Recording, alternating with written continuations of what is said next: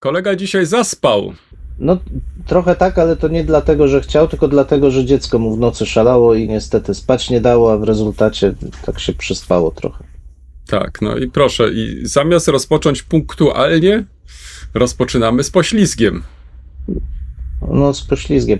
Ale wyobraź sobie, że jakaś grupka młodzieży, bardzo młodej zresztą, siadła sobie w nocy na ławce i tak wokalnie się udzielała w środku nocy, że no, no człowiekowi naprawdę słynne powiedzenie, ko- kogo to chyba Sienkiewicza, że Herod to był wielki król, to jednak czasami przychodzi do głowy. Dwóch historyków, jeden mikrofon. Jeden mikrofon? Dwóch historyków? No nie, ale to znowuż mi wszedłeś w paradę. No tak zazwyczaj się dzieje. Profesor Krzysztof Równiewicz. Profesor Przemysław Wiszewski. Próbujemy nagrywać to, co nas ciekawi, to, co nas kręci, ale zawsze w kontekście historii. No niestety, takie już mamy. To, co minęło, ale też to, co jest teraz. Chcemy pokazać, że w historii można poznawać się w różny sposób. Zdecydowanie w różny sposób i nawet można się nią bawić. Państwo wszyscy widzą, że się uśmiechamy, więc my się też bawimy nieźle. Bardzo dobrze. Dwóch Liczymy historyków, jeden mikrofon. Jeden mikrofon? Dwóch historyków.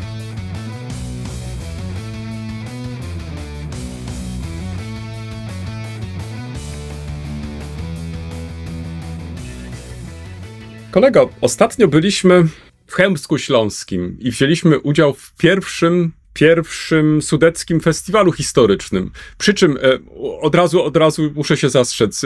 Ja tak naprawdę tylko towarzyszyłem. Byłem biernym obserwatorem, natomiast główną rolę odgrywał tutaj kolega.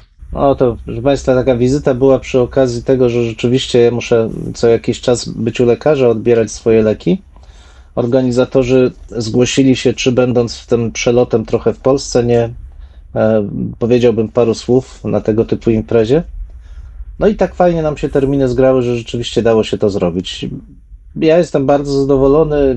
Chełmsko-Śląskie, piękna miejscowość, jeśli ktoś będzie na Dolnym Śląsku, serdecznie mm, zapraszamy. Oczywiście, jakby to powiedzieć, grono słuchaczy było nie, niezbyt liczne, ale za to wyborowe. B- No i miejsce, słuchaj, u, u, w, w, powiedzmy, że i miejsce było szczególne, bo to była salka w, na parafii. Bardzo ładne miejsce.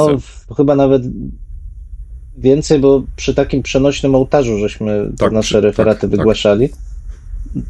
Tak, co mnie napawało lekkim takim, no nie powiem, że lękiem piorun we mnie nie trafił, ale było to dziwne uczucie, przyznaję. Ale no, zaraz, zaraz, ale to przecież e, w, w, to wszystko się zgadzało. No, święte miejsce, świetny referat. e, Oprócz tego dopisała w publiczność. E, Ta publiczność była bardzo zainteresowana, wiesz, to też nie możemy tak te, powiedzieć. Może powiedzmy dwa, trzy zdania, bo wielokrotnie w, w, naszym podcaście mówimy o popularyzacji historii i ten sudecki w, festiwal właśnie był jedną z takich form. e, I mm, moje wrażenie było takie, kiedy tak e, przechodziłem między tymi różnymi stoiskami, w, mm, rozmawiałem z taką czy inną osobą. Ja, ja widziałem ten, słuchaj, entuzjazm, wiesz, ludzi, którzy mm, zajmują się historią w różny sposób. Mm, Przychodzili na wykłady, y, wykłady profesorów uniwersyteckich, ale uczestniczyli też w wykładach e, koleżanek i kolegów, którzy na przykład informowali o tym, co udało im się znaleźć, e, co udało im się zrobić, na jaką lekturę zwrócili uwagę. No, to, to dla mnie było takie kapitalne święto, wiesz, to znaczy, gdzie ta, ta historia w, w, jakoś tak się przewijała, ale w różnych postaciach i to pokazywało tylko, że to, o czym my cały czas mówimy, że tą historię można w różny sposób e, poznawać, to tutaj miałem na to faktycznie dowód. No tak, ja byłem bardzo zadowolony przede wszystkim dlatego, że tak jak mówisz, wymieszały się tu różne światy, bo mm, oprócz mnie mm, pani e, profesor Małgorzata Ruchniewicz przedstawiała najnowsze dzieje Lubawki, czyli prezentowała swoją, mm, swoją książkę, która wyszła w jednej z e, serii, ale z drugiej Przez strony, co ciekawe, wydawanych. przyszli też, no tak, przyszła też spora grupa osób na wykład mój, który był poświęcony tak naprawdę dość teoretyczno-praktycznemu podejściu do tego, czym jest historia regionalna i lokalna. I tak jak mówisz, wydaje mi się, że byli zainteresowani, co jest bardzo ciekawe, ale potem poszli na spotkanie z tutaj kwaśną minę robię detektorystami, ale w gruncie rzeczy po to, żeby dowiedzieć się trochę o, o tym, jak można tą przeszłość Mhm. dotknąć, jak ją poznawać. Byli też i rekonstruktorzy. No, Co do tego zawsze mamy dwuznaczne podejście, ale przecież świetnie się bawili i pokazywali osobom, które były w, na tym spotkaniu, no, ten taki bezpośredni wymiar historii. Ba, strzelali z armaty i krzyczeli, że kochają księcia Józefa Poniatowskiego, co było dość intrygujące, muszę powiedzieć. No, naprawdę działo się, było bardzo sympatycznie, bardzo energetycznie, ale przede wszystkim, tak jak mówisz, to była kolejna impreza, która popularyzowała historię jako taką, e, historię nie tylko dolnośląską, ale historię w ogóle. Bardzo jestem zadowolony z tego, że mi się udało w tym uczestniczyć. Mm, Pewnie do tego jeszcze nawiążemy, ale mm, jednej rzeczy mi zabrakło, słuchaj, wiesz, ja nie wiem, czy tobie też. Zabrakło mi kiełbasek chełmskich. No, ale był za to jeden z posłów, który rozdawał grze, drzewka. Tak, tak, ja to nazwałem kurzołapem. Też tak uważam, ale ciszej nad tym. Dobrze, zostawmy to. Dzwonimy? Dzwonimy. Nowinki, starowinki, kolega. Nowinki, starowinki, tak. y, Ostatnio przygotowując się do jednego z, y, no, z wystąpień, y, przypomniałem sobie kronikę Dalimila. I to jest bardzo ciekawy utwór, spisany około 1314-1319 roku w Czechach, w języku czeskim, rymowany. Mhm. Y, Gdyby coś takiego ukazało się w Polsce, no to byśmy po prostu skakali ze szczęścia. Ale treść jest dość specyficzna, no bo w tym czasie królem już był Jan e, Luksemburski i toczyły się e, spory o to, czy w ogóle taki król z Niemiec, z Rzeszy może być dobrym władcą, bo zastąpił Przemyślidów, których ostatni władca zmarł w 1306 roku. No i ten e, spór odbija się między innymi u Dalimila, mm, który kontynuuje taką tendencję, którą już i u Kosmasa widać, na czym braku zaufania do niemieckiego sąsiada, a wręcz głębokiej niechęci, jeśli ktoś spośród tego ludu obcego przybywa do, do Czech. Różne przejawy to u Dalimila e, przybiera, ale moją zwróciło zwłaszcza jego takie bardzo afirmatywne podejście do języka.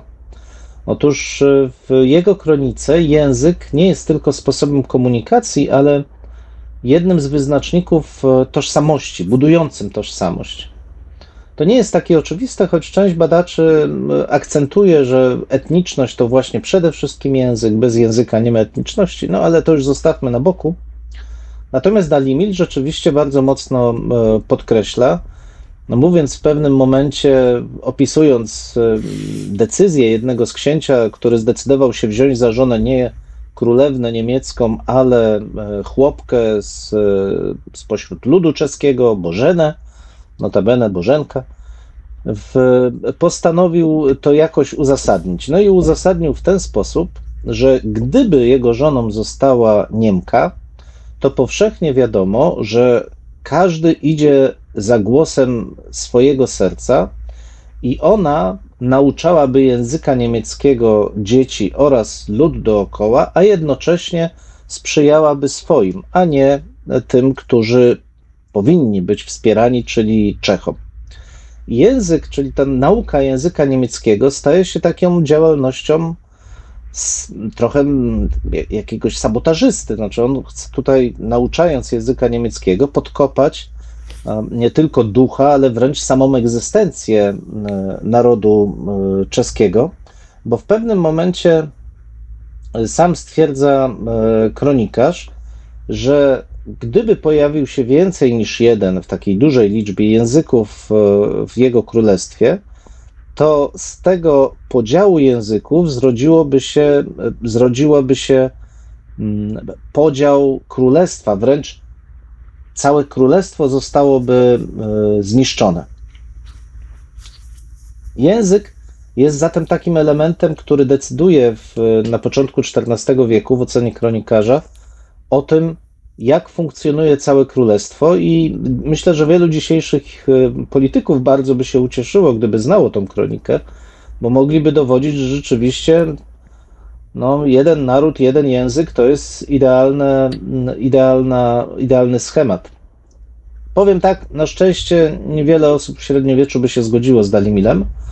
Nie jest to takie proste i oczywiste w tej epoce, ale już tylko na zakończenie dodam, że tą wagę języka podkreślał też i tym, że jeden z e, książąt czeskich, jego zdaniem, biorący udział w e, walkach e, z Niemcami, książę Sobiesław I, miał powiedzieć, że walczyłby w obronie czeskiego, czy że walczy w obronie czeskiego języka, on miał wygrać bitwę pod Chlumcem z królem Niemiec, ponieważ jest hotow za swego języka czest umrzeti, czyli jest gotowy za chwałę swojego języka nawet umrzeć. Co dedykujemy wszystkim nauczycielom języka polskiego, którzy teraz będą się zmagać od 1 września ze swoimi uczniami. Dziękuję bardzo. Tak przypomniałeś tego 1 września. Widziałem na Facebooku informację, że nasi koledzy z zaprzyjaźnionego, jak to było, z siostrzanego podcastu, Podcasterix, wznowili nadawanie. Przyklaskujemy trochę... i będziemy słuchać. Tak, no my się musimy też trochę tak e, usprawiedliwić, e, jeśli chodzi o tą nieregularność e, naszych, naszych podcastów, bo mieliśmy do wyboru albo zrobić sobie przerwę wakacyjną, albo no mając na uwadze, że nie będziemy publikować naszych podcastów regularnie, będziemy się co tydzień spotykać. Wybraliśmy tą drugą opcję. I nie żałujemy. Nawet jeśli tak, odbywa nie, się to nie, nie, w jakiś sposób z pewnym opóźnieniem, to jednak dajemy radę. Dajemy radę. Słuchaj, więc y, i proszę Państwa, mm, y, ja trochę podzielę się takimi swoimi spostrzeżeniami, które zrobiłem podczas realizacji takiego małego projektu fotograficznego. Dla mnie to był fotograficzny, ale generalnie chodziło raczej o publikację, która wkrótce się ukaże. Chodzi o miejsca e, we Wrocławiu związane e, z pracą przymusową. I e, autorka e, tej publikacji, Kamila Jasińska, e, zaprosiła mnie do współpracy i poprosiła, czy mógłbym wykonać zdjęcia mm, tych miejsc dzisiaj, jak one dzisiaj wyglądają, czy one to są różne miejsca. To są na przykład obecnie szkoły, różne instytucje, ale także miejsca nieistniejące, to znaczy w sensie, że jest jakieś pole i w tym miejscu faktycznie według opisów wiemy, że y, znajdował się tam na przykład obóz, a dzisiaj już nie istnieje. I i w momencie, kiedy um, zacząłem robić te zdjęcia, trafiłem na bardzo ciekawy projekt, który chciałbym przypomnieć, bo myślę, że część z Państwa być może go pamięta, w, w część być może nie. Mianowicie, nie wiem, czy spotkałeś się z takim e, projektem e, śladami wrocławskich herbów, lub też jak wolisz, chyba oficjalna nazwa była Szlakiem Herbów Wrocławia. Ten kurczę, projekt nie. powstał w w 2018 roku i był realizowany przez e, nasze miasto. I e, celem tego projektu była renowacja mm, wybranych e, herbów, które znajdowały się na różnych budynkach publicznych, a które znajdowały się w opłakanym stanie, więc trzeba było je w, poddać renowacji. E, I tutaj wybrano kilka takich herbów w różnych e, miejscach Wrocławia. O jednym z nich chciałbym powiedzieć, e, bo ten zwrócił moją szczególną uwagę. I jest taką też, wydaje mi się, ciekawą propozycją, jak rozmawiać o złożonej historii Wrocławia, biorąc e, za przykład e, herb miasta. Otóż na ulicy mm, Swobodnej znajduje się Centrum Kształcenia Ustawicznego i tam w dawnym domu rektora, w budynku gospodarczym, umieszczono herb Wrocławia jeszcze w XIX wieku. Później jednak po roku 1945 mm, postanowiono spolonizować ten herb, e, nie usuwając wprawdzie w całego herbu, bo od 1948 roku mieliśmy nowy herb, e, już nie pięciopolowy, tylko dwupolowy, chyba tak? Albo jednopolowy, hmm, no to, to już heraldycy się tutaj w, pewnie w, wypowiedzą w tej sprawie. No w każdym razie mm, w, na, w górnym polu umieszczono orła już polskiego, usuwając chyba śląskiego, jeśli się nie mylę. Kiedy byłem tam i fotografowałem e, to miejsce, bo Było ono związane także z pracą przymusową. E, Umieszczona tam jest tablica, która o tym e, przypomina. Mm, Zwróciło to moją uwagę. I muszę przyznać, że trochę byłem zaskoczony. To znaczy, w przepięknie w odrestaurowany herb z XIX wieku. Faktycznie z, z, z dużą pieczołowitością to, to zrobiono i pozostawiono tą ingerencję powojenną, tą polonizacyjną. I zacząłem się tak zastanawiać, hmm, dlaczego to zrobiono? Przecież generalnie remontując, re, przeprowadzając renowację, raczej przywraca się ten pierwotny kształt. Co się okazało? Zacząłem czytać więcej na ten temat i w, w, okazało się, że doszło do dużej dyskusji mieszkańców okolicznych, czy należy przywrócić pierwotny kształt tego herbu, czy też zostawić go takim, jakim on jest, dodatkowo umieszczając informację, dlaczego pozostawiono w takim właśnie, a nie innym kształcie. I zdecydowano się na to drugie rozwiązanie, bo uznano, że historię trudno y, w, zawracać kijem, krótko mówiąc, albo Wisłę zawracać kijem, chyba to tak się mówiło, y, czyli y, w, Ważniejszą rzeczą jest zwrócenie uwagi na e, skomplikowanie dziejów miasta po 1945 roku, także na te działania polonizacyjne, żeby pokazać, e, mm, kim dzisiaj jesteśmy, to znaczy jak podchodzimy do tej przeszłości. Muszę ci powiedzieć, że kiedy mm, zagłębiałem się w tą dyskusję, kiedy czytałem za i przeciw, no zaczęło mnie to przekonywać. To znaczy, że może e, nie zawsze konieczne jest przywracanie tego pierwotnego kształtu, Często może ważniejsze jest e, mm, jednak pozostawienie tego dawnego, ale, i to jest ważne, opatrzenie tego komentarzem, taka, żeby współcześni mogli na przykład e, coś więcej się dowiedzieć, e, dlaczego przecież w końcu e, miasto realizując ten projekt przekazało środki, czyli można było bez większych problemów ten projekt zrealizować nadając e, pierwotny kształt temu herbowi, ale jednak zrezygnowano z tego. I w tym, co jest jeszcze nie mniej ważne, uczestniczyli mieszkańcy. Także i oni się w tej sprawie wypowiedzieli, czyli to, do czego ty wielokrotnie też podczas naszych rozmów e, nawiązujesz w kontekście te, tworzenia się tej takiej mm, tożsamości lokalnej, regionalnej, to wydaje mi się, że to jest piękny przykład takiej właśnie takiej postawy. No i nic tylko przyklasnąć. I bardzo dobrze, że taki projekt został zrealizowany. Oczywiście opis w- czy link do tego projektu przekażę, ale także i do artykułu pani redaktor Maciejewskiej, która mm, ten temat y, herbu i tego, w jaki sposób dyskutowano o tym herbie, mm, taki artykuł napisała, także i link do tego artykułu również w opisie do naszego podcastu. Bardzo ciekawy przykład. Ja mam pewne wątpliwości, no bo jako zwolennik jednak odtwarzania tych e, kształtów historycznych, pewnie widziałbym chętniej, żeby odwrócono kolejność, czyli restaurowano i przywrócono Orła Śląskiego, a w opisie przedstawiono tą, ten kształt, jaki zyskał po 1945 roku. Ale masz rację, że jest to bardzo ciekawy przykład takiego współgrania między tą tożsamością lokalną mieszkańców, a władzą lokalną, która dba o zabytki. Bardzo ciekawy. Nie, nie mam swojego zdania, natomiast pomysł wydaje mi się bardzo ciekawy, aktywizujący też to środowisko lokalne, które czuje, że ma pewien, ma swój głos, ma swoją władzę nad tą historią, która rozgrywa się wokół, wokół niej. Bardzo ciekawy przykład.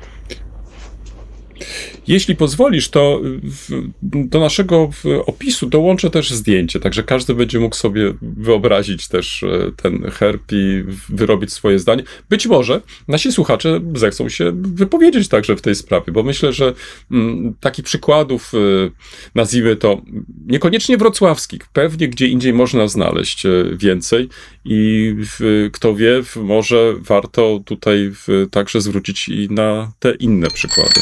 Dzwonimy! Kolego, ja chciałem tylko pokazać, że dzwonimy. Okej, to, to co, te, teraz nasze lektury albo nie tylko lektury. Tak, tak, tak. No dobrze. e, Ja właśnie w związku z tym dzisiaj nie o lekturach, ale chciałem opowiedzieć o dwóch e, filmach. O dwóch filmach, które udało mi się e, zobaczyć, zupełnie różnych od siebie mm, i obu polskich, żeby było e, ciekawiej. Ja wielokrotnie deklarowałem, że nie jestem miłośnikiem polskiego kina. Podtrzymuję tą deklarację. Nie jestem. Ale e, z drugiej strony oba filmy wydają mi się ciekawe, choć tylko jeden z nich byłem w stanie obejrzeć do końca. Ale zaraz powiem dlaczego.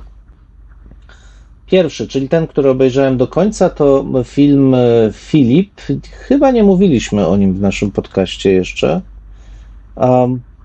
Bardzo ciekawy, znaczy wyprodukowany w 2022 roku, m, żeby było ciekawiej, we współpracy też z Telewizją Polska, co w ogóle budzi, mój, e, budzi moje zdziwienie. E, Film w skrócie największym opowiada m, historię w, w jakimś sensie autobiograficznym, a przynajmniej z wątkami autobiograficznymi m, polskiego znanego pisarza, ale nie będę zdradzał którego, to już niech Państwo sami zobaczą, a przynajmniej oparte w jakimś sensie o jego przeżycia. Um, Przedstawia sytuację młodego człowieka żydowskiego pochodzenia, który jest świadkiem em, zajść w getcie warszawskim, ale potem udaje mu się z niego em, uciec i przeżyć w Niemczech. Pracuje tam jako kelner, em, oczywiście nie jako osoba pochodzenia żydowskiego, ale e, przybierając tożsamość robotnika przymusowego z terenu Francji. I film jest o tyle ciekawy, a ja powiem też, dodam do tego, że ja nie przepadam za filmami historycznymi, że jest niejednoznaczny, to znaczy nie pokazuje, myślę, tego, co chciałaby każda ze stron, zwłaszcza polskiego, takiego popularnego dyskursu historycznego, bo pokazuje niejednoznaczność zarówno w zachowaniach Niemców, aczkolwiek jest tu bardzo wyraźnie podkreślone z jednej strony to, że zdecydowana większość społeczeństwa niemieckiego popiera e, III Rzeszę i popiera Adolfa Hitlera. E, Natomiast są wyjątki od tej reguły i to też jest e, bardzo podkreślone, notabene wyjątki przede wszystkim płci żeńskiej. Ale to wynika też ze specyfiki tego filmu. Ale pokazane jest też e, samo zachowanie zarówno e, głównego bohatera, jak i bardzo dwuznaczne postępowanie polskiego ruchu oporu. Przynajmniej ja e, jako dwuznaczne je odczytuję, ale to muszą Państwo zobaczyć. Powiedzmy tylko, że niekoniecznie liczące się z ofiarami, które spowoduje ich zachowanie wśród osób innych niż tylko niemieckie. Wreszcie samo zachowanie głównego bohatera też jest naznaczone nie bohaterstwem, a raczej, no zresztą to Państwo sami zobaczą, ale też jest tutaj dużo elementów, nad którymi można by e, dyskutować. Bardzo realistyczny, bym powiedział, w pokazaniu skomplikowanych charakterów ludzkich, emocji, działań w stresie, w, pod ciągłą presją, um, ale też po prostu bycia człowiekiem e, film. Bardzo mi się podobał, obejrzałem w całości. Chyba najlepszy film polski, jaki już dawno, e, jaki już dawno widziałem. No i notabene dla miłośników Wrocławia są tak zwane easter eggi, czyli możecie Państwo po- poszukać, w którym momencie pojawia się Wrocław, w tym zwłaszcza Uniwersytet Wrocławski. Mm, I to jest pierwszy film, a, a drugi film jest zupełnie odmienny. W, kierowałem się tutaj e, recenzją, jaka ukazała się w gazecie wyborczej. Jest to film pod tytułem 1409 Afera na zamku Bartenstein. Nie wiem, czy słyszałeś o takim filmie? Kompletnie nie słyszałem. No to szczerze ci polecam. Nie wiem, czy obejrzysz Czy do to jest końca. kreskówka? Czy to jest Mm, kreskówka? Wiesz co, są. Bo to jest. To okej, po kolei. To jest film w stylu Monty Pythona, jak najbardziej. Kto e, lubił, kto lubi Monty Pythona, e, Monty Pythona i Świętego Grala zwłaszcza, no to myślę, że z pewną przyjemnością, zaraz powiem dlaczego pewną, ten film, e, ten film obejrzy. Jest tutaj wszystko. Są kreskówki, jest narracja e, pokazująca z przymrużeniem oka historię średniowiecza. Od razu powiem, że wyprawy krzyżowe to była misja pokojowa służąca krzewieniu dobrych obyczajów. E, No i grzecznie muzułmanów proszono, żeby się z tymi obyczajami zapoznano. Potem muzułmanie grzecznie prosili, żeby ich nie zapoznawać z tymi obyczajami. No, różne intrygujące są tam interpretacje tychże, e, tychże poczynań w średniowieczu. No ale główna akcja dzieje się właśnie na wspomnianym zamku Bartenstein, gdzieś na Mazowszu, ewentualnie w Prusach, bo to nie jest sprecyzowane. E, Na zamku krzyżackim, który jest, e, mm, nie powiem, że oblężony, ale który jest zagrożony działaniem e, Narodowego Ruchu Oporu. A wśród bohaterek występuje między innymi Jagiełka, e, czyli córka dowódcy tego ruchu oporu, która jednakowoż oddaje się mm, niejednoznacznym zgoła zabawom z samymi e, zakonnikami, w tym z bratem, który bardzo lubi popalać fajkę, którą przywiózł z Ziemi Świętej, a po popaleniu tej fajki ma dziwnie radosny nastrój i Jagiełka też ma dziwnie radosny nastrój, więc to nie jest kaszubska fajka. Absolutnie nie jest to kaszubska fajka. Nastrój jest bardzo dobry. Prześmiewczy, ironiczny, naprawdę z, dużą, z, dużym, z dużym dystansem do otaczającej e, rzeczywistości e, film. Natomiast od razu powiem, dlaczego e, nie byłem w stanie obejrzeć go do końca. Jeszcze dodam tylko, że w, on był kręcony długie lata, bo jest to, jest to produkcja zupełnie poza tym mainstreamem. Nie była finansowana przez żadne duże e, studio filmowe czy przez e, sponsora, e, sponsora państwowego. Kino offowe. E, W 2001 roku chyba zaczęto kręcić, kręcono zdjęcia, w 2005 skończono, skończono samą produkcję. No ale jaka jest obsada, proszę Państwa? Borys Szyc, Jan Machulski, pani Brodzik się tutaj pojawia. No, cała, powiedziałbym, śmietanka ówczesnej, e, ówczesnej polskiej e, kinematografii. Widać też, że bardzo dobrze się bawili sami aktorzy, ale ja zmierzam do naszego głównego wątku, czyli do historii. Jest to historia z przymrużeniem oka i to z takim bardzo dużym, Monty Pythonowskim przymrużeniem oka, no ale kręcona w sposób polski. Więc y, bardzo dosadnie, tak trochę y, z takim igliwiem i paprochami. Um, I ja Ktoś mówi przyznaję, bez że- lekkości. no bez lekkości, właśnie tak. Mam wrażenie, że trochę tej lekkości zabrakło. Być może to jest wynik tego, że to jest właśnie kino offowe, więc tu nie było pieniędzy wielkich na duble i na wysmakowane scenografie i tego typu rzeczy. Choć one nie, nie są złe. To jak na tego typu kino uważam, że to jest naprawdę wysoka jakość. Ale kto chce zobaczyć historię polską, polsko-niemiecką historię, ale właśnie z taką em, ironią na, przedstawioną, z pewnym dystansem, e, z trochę pure nonsensem, to serdecznie zapraszam. E, Proszę poszukać na jednym z e, streamingowych e, portali zaczynających się na A. I tam Państwo znajdą 1409 No, afera na zamku, e, na zamku Bartenstein. I jeszcze dopowiem, że jestem no, wspaniale przedstawiony historyk, popularyzator. No po prostu jakby to powiedzieć, cali my w zupełnie krzywym zwierciadle wszystkie nasze wady, niestety mało zalet, zostały przedstawione w tym obrazie. I tyle z mojej strony. Zachęcam do obejrzenia. Ale dotrwałeś, rozumiem, do końca tego filmu. Nie dotrwałem. Przyznaję szczerze, że nie. Tak jak ci mówiłem, polski klimat, taka słowiańskość, no y, to, to trzeba naprawdę mieć duże zamiłowanie do tego typu rzeczy. Ja już chyba z wiekiem mam, e, mam mniejsze, ale jest to ten typ kultury słowiańskiej, który mi się kojarzy z tak zwanym słowiańskim przykucem przy drogach. No więc niekoniecznie, nie. Nie. Ale bardzo, nie, naprawdę bardzo Czyli bardzo zabawne. rubaszność, czyli rubaszność nie podoba ci się. rubaszność w pewnych granicach. Czy ja jestem w stanie znieść półtora godziny rubaszności, to ja mam duże, e, no, duże wątpliwości, ale naprawdę zachęcam. Bardzo ciekawy film.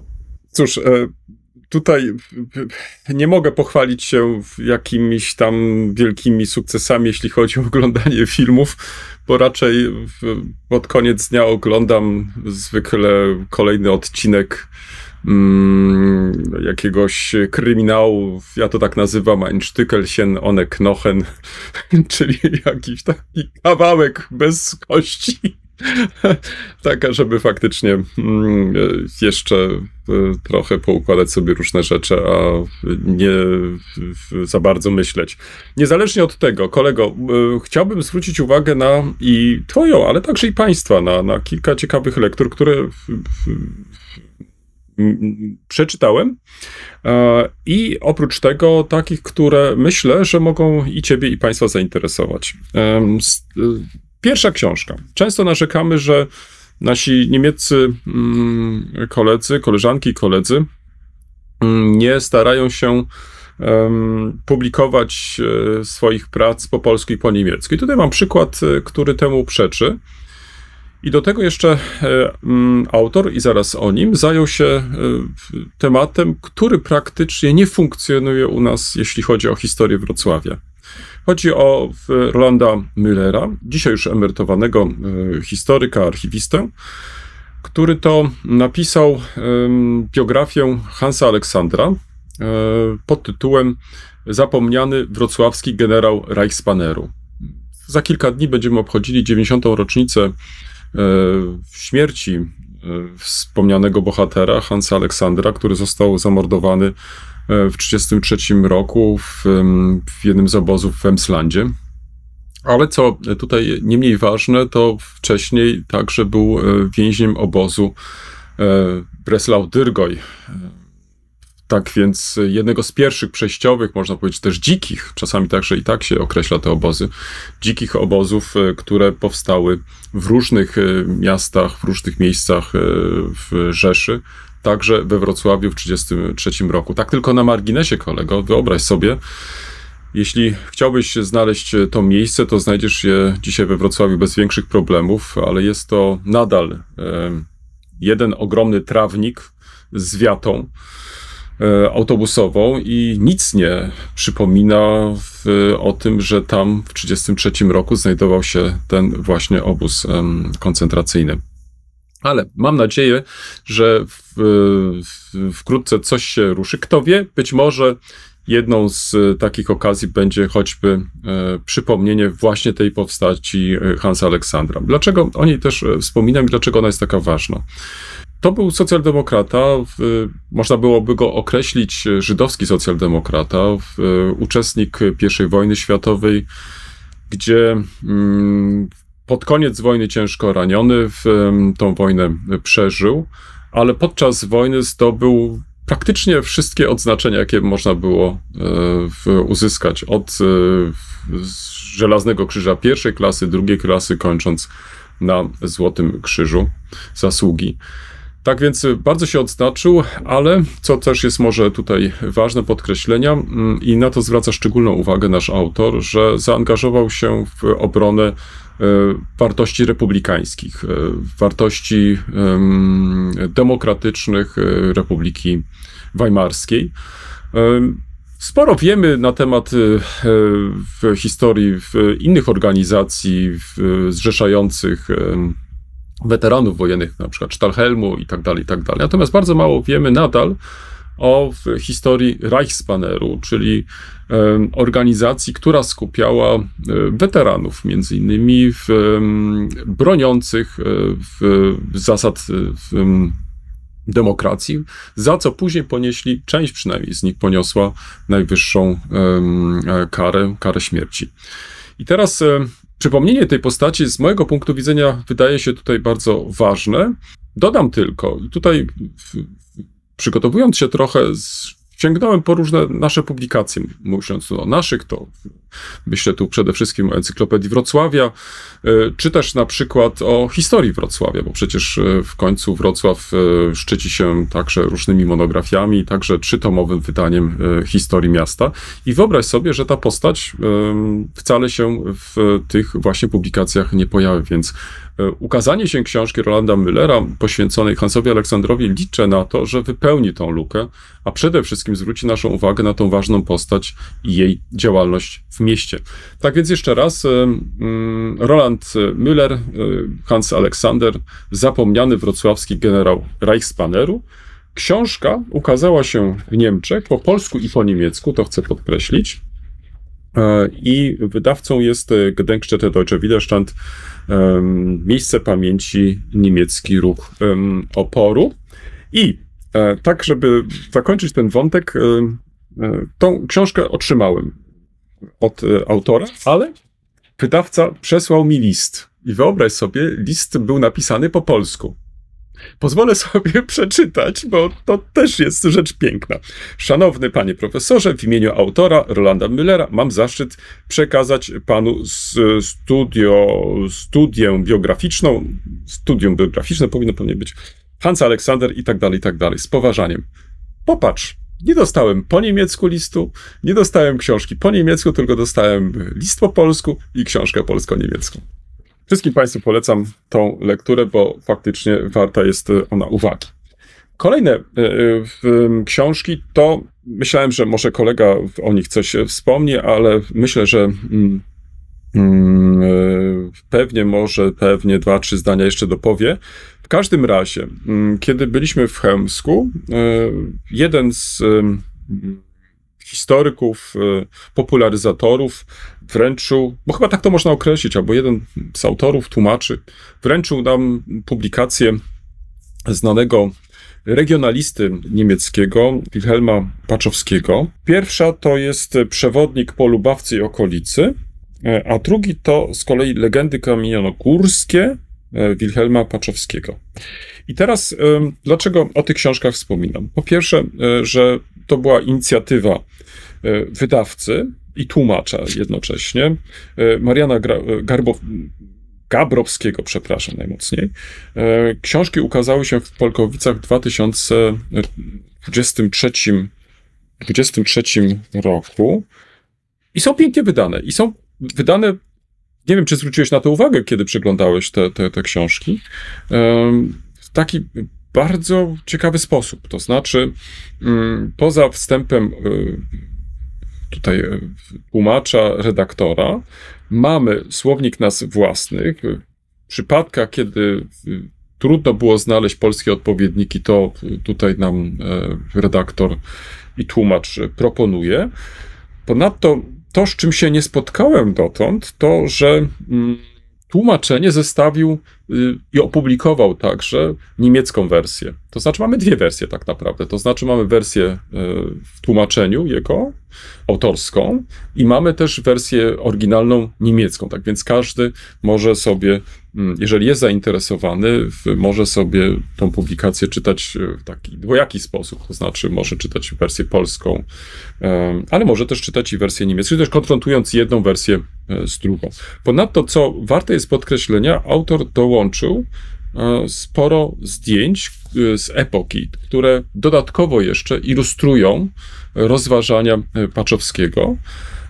Mm, Dla mnie na przykład w tej drugiej książce, czyli w, w legendach, bardzo ciekawym rozwiązaniem było też zestawienie mm, bohaterów, którzy pojawiają się na kartach tych właśnie e, legend. Tak więc mamy tutaj wręcz taki e, słowniczek tych właśnie postaci.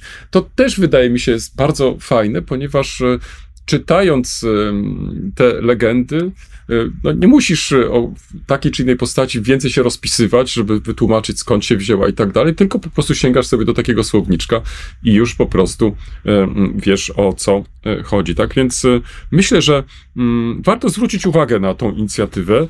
Mam nadzieję, że za tymi publikacjami pójdą kolejne. Być może autor zainteresowany postacią e, nauczyciela, ale przede wszystkim w autora e, publikacji regionalnych mm, Wilhelma Paczowskiego przedłoży nam kolejne mm, publikacje tego autora. No, ja kibicuję tylko, to znaczy, wiesz, bo wydaje mi się, że e, jest to e, taka inicjatywa, na którą myślę warto też e, zwrócić uwagę. Nie wiem, jak jest z dostępnością tej książki, nie sprawdzałem tego w internecie.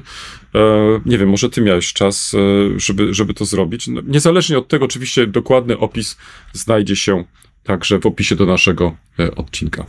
Ja tylko chciałem dodać, że tym większy szacunek dla autora i tłumacza jest e, należny, że nie jest on historykiem zawodowym. Jest historykiem amatorem, dla niego jest to działalność, mm, powiedziałbym, hobbystyczna w najlepszym tego słowa e, rozumieniu. Prawdziwy amator, człowiek kochający historię lokalną. ogromny szacunek. Mm, mm. To co? To y, dzwonimy? Dzwonimy. Dzwonimy. Dzwonimy. Em, kolego, to chyba o jeszcze jednej publikacji warto byłoby może wspomnieć, y, która ukazała się dosłownie wczoraj. Mianowicie mm, ukazał się raport z badań y, mm, ankietowych Podzieleni Polacy, sceptyczni Niemcy, wzajemne postrzeganie w kontekście polskiej i niemieckiej polityki historycznej. Mm, I to jest e, już kolejna publikacja w ramach serii Barometr Polska-Niemcy 2023, część druga. E, Jest to mm, publikacja wydana przez Instytut Spraw Publicznych. Nie wiem, miałeś czas może zajrzeć do, do, do tej publikacji? Zajrzałem i wiesz, co mnie uderzyło przede A być wszystkim? może z naszych zamówień, tak. Mhm. No, Nie, nie, zajrzałem do publikacji, ale co mnie uderzyło, to przede wszystkim ta różnica między podejściem mm, Polaków do Niemiec i Niemców do Polski. To znaczy, mam wrażenie, że jak polska polityka, o co wielokrotnie podkreślałem, nie odniosła sukcesu w Polsce e, i Polacy mm, jako społeczność e, w zasadzie dalej pozostają otwarci i przyjaźnie nastawieni do Niemiec, o tyle ta sama polityka niestety wielkie szkody poczyniła, no wielkie, może niewielkie, ale pewne szkody poczyniła w naszym wizerunku w, w Niemczech. No nie wiem, jak twoje jest odczucie, ale przyznaję, że byłem tym zasmucony.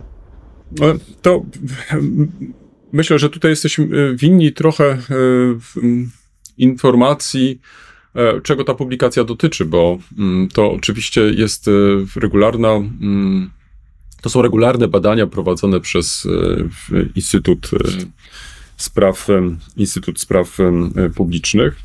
I mm, już od lat e, Instytut ten e, stara się nam pokazać, e, jak zmienia się to wzajemne e, nastawienie Polaków i Niemców. I tutaj masz całkowitą rację, że mm, mimo różnego rodzaju działań, e, w, e, przy czym ta publikacja generalnie dotyczy kwestii historycznych i dlatego też e, o niej dyskutujemy, um, że właściwie w Niemczech się niewiele zmieniło w e, tym zakresie. To znaczy, Polska nie jest bardziej znana, a wręcz odwrotnie.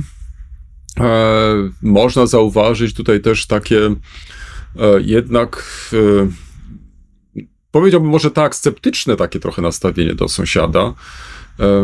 I, I w, nie widać, przynajmniej na podstawie tych badań, jakichś inicjatyw ze strony niemieckiej, które by mm, w jakiś sposób miały zmienić tą, tą, tą sytuację.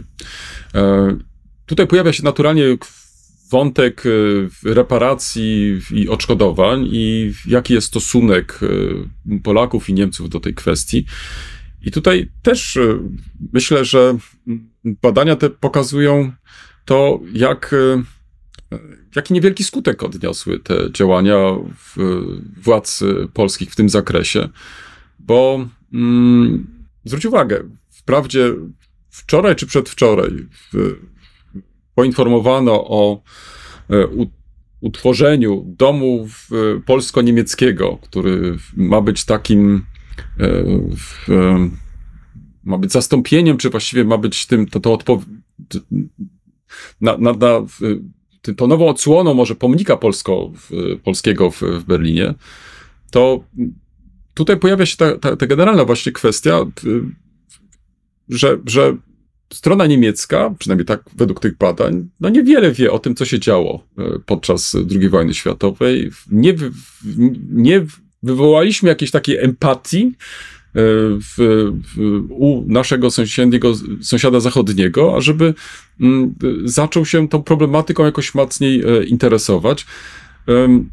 Póki co na razie jeszcze nie chcę się wypowiadać w sprawie tego nowego projektu, który, który zastąpi ten, ten, ten właśnie wcześniejszy, bo, bo zbyt mało jeszcze na ten temat wiem. To pojawiły się dopiero pierwsze informacje prasowe. W, widziałem już w internecie, że dostępna jest dokumentacja. Może przy następnej okazji do tego nawiążę. Ale Małe wrażenie takie po przeczytaniu tych pierwszych e, głosów raczej by mm, potwierdzały to, co mm, znaleźliśmy w tym raporcie Instytutu Spraw Publicznych, że tak naprawdę w, przełożenie tego znowuż w czasie, czy odłożenie tego w czasie, czyli realizacji takich projektów, no nie będzie służyć e, lepszemu poznaniu w, w tej, tej w końcu bardzo skomplikowanej problematyki, a kto wie, w którymś momencie być może przestaniemy się nawzajem interesować e, tymi właśnie sprawami. To znaczy, że strona e, polska będzie bardziej podkreślać ten element e, bycia ofiarą strat i tak dalej. Natomiast strona niemiecka będzie to całkowicie ignorować, nie rozumiejąc tak naprawdę o co temu sąsiadowi chodzi. Zwróć uwagę, że w podsumowaniu do tego raportu właśnie ta, ta kwestia tego tych rozchodzenia się tych dróg e, polskich i niemieckich została e, e, kapitalnie, kapitalnie przedstawiona. Staram się teraz znaleźć ten właśnie cytat podsumowujący. Pozwól, że go przytoczę. Obecne i nadchodzące elity polityczne Niemiec nie są, jak ich poprzednicy, wychowani w przekonaniu, że Polska powinna w niemieckiej perspektywie zajmować szczególną rolę z uwagi na wspólną przeszłość. Ta nowa perspektywa w Niemczech nakłada się na zwiększone polskie oczekiwania uznania, rekompensaty za poniesione kiedyś ofiary i straty oraz potrzebę specjalnego traktowania. Zderzenie tych podejść musi doprowadzić do wzajemnych rozczarowań lub zaniech, zniechęcenia partnerem. No i tutaj autorzy tego raportu apelują do nas, do tych wszystkich, którzy zajmują się tą problematyką polsko-niemiecką, żeby e, nie ustawać w tych e, zabiegach, żeby jednak e, zmieniać tą sytuację, żeby szukać tego dialogu między Polakami i Niemcami, także w zakresie tego trudnego tematu. Okej, okay, no i od razu ci wskoczę trochę w słowo, bo z jednej strony oczywiście ja widzę to tą sytuację w jakimś sensie jako konsekwencję szerszych działań politycznych, bo, no bo trudno oczekiwać, żeby to młodsze pokolenie polityków niemieckich stale żyło w pewnego rodzaju traumie II wojny światowej, pomimo tego, że oni ją mimo wszystko cały czas akcentują.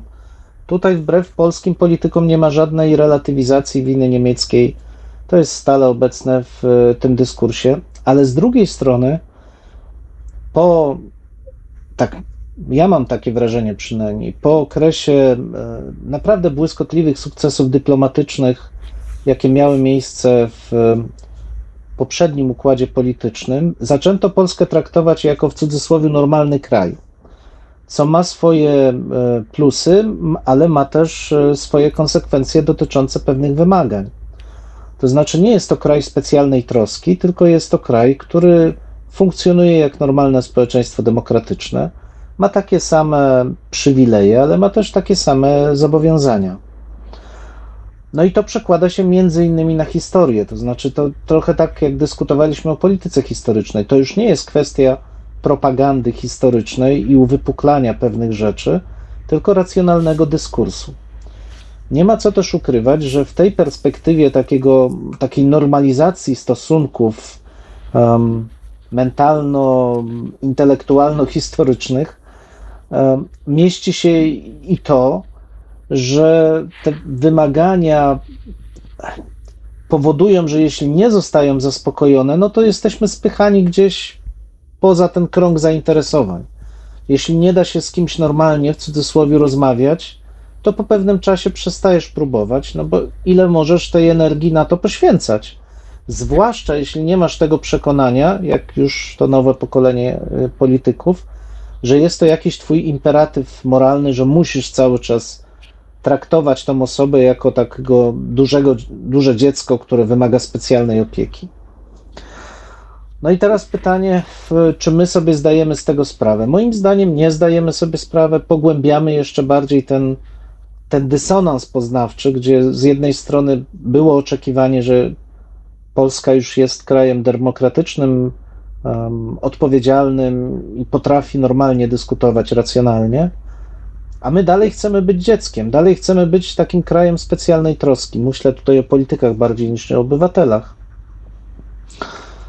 O, w dyskursie historycznym w, mamy wrażenie, że ten, ten, ta asymetria zainteresowania się pogłębia. To znaczy, z jednej strony mm, z jednej strony nasza historia zaczyna być mniej więcej tak interesująca dla Niemców, jak interesująca jest dla Anglików. Czyli jest pewna grupa, która interesuje się Europą Środkową, ale to nie jest ich historia.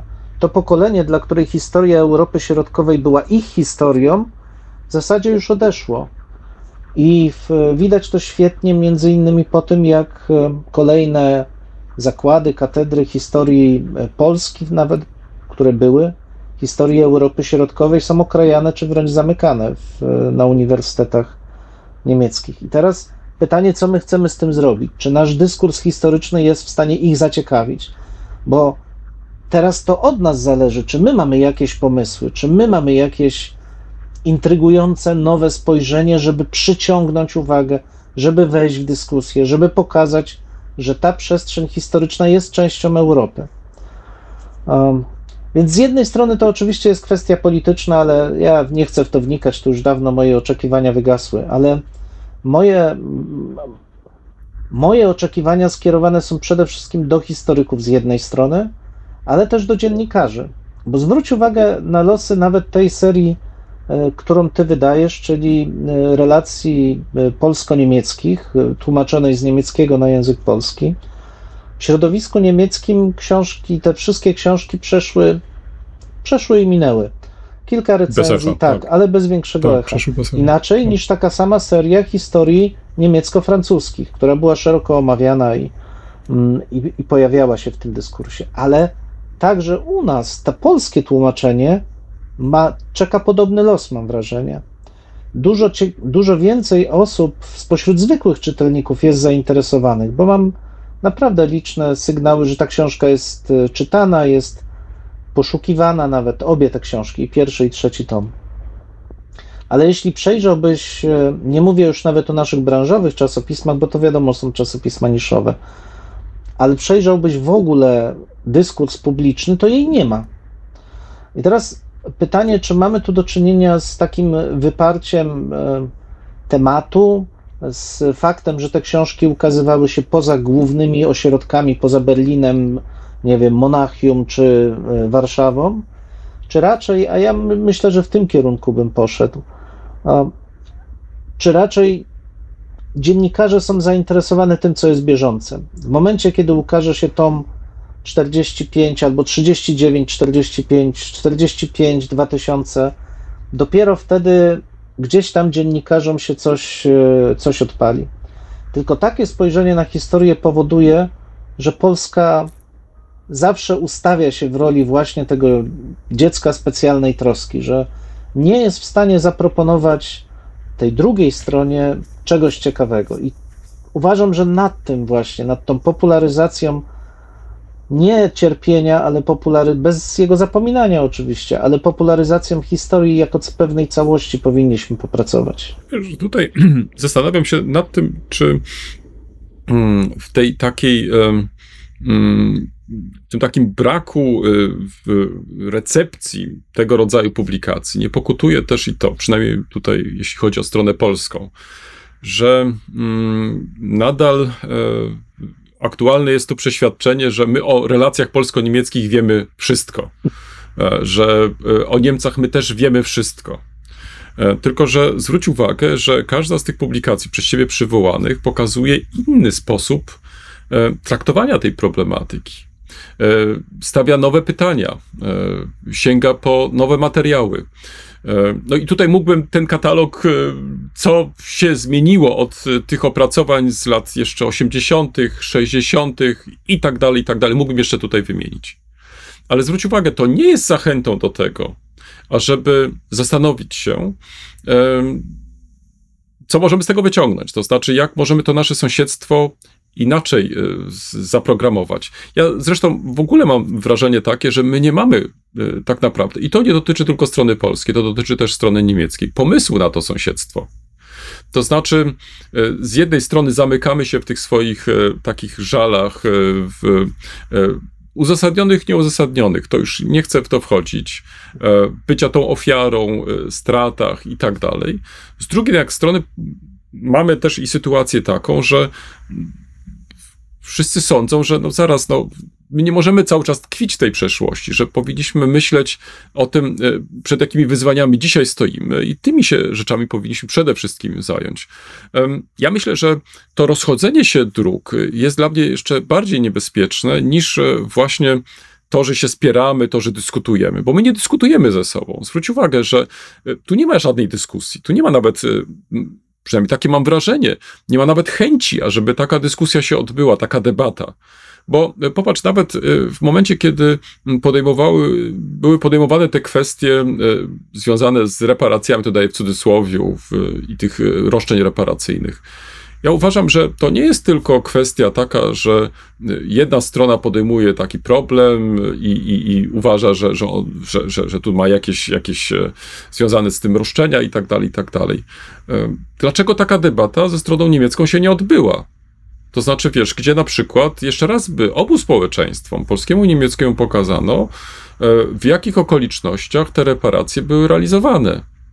I myślę, że to jest ten taki duży problem, bo wydawałoby się, że taka dyskusja może się odbywać wewnątrz danego kraju. Taka faktycznie, nawet nie wiem, czy odbyła się w Polsce dyskusja na ten temat, bo co najwyżej. mm, Pokazaliśmy, jakie są stanowiska. To znaczy, że, że, że jest jedna grupa, która uważa tak, a druga, y, że uważa tak. I tutaj nie było praktycznie żadnej możliwości y, dyskusji i tak dalej, i tak dalej.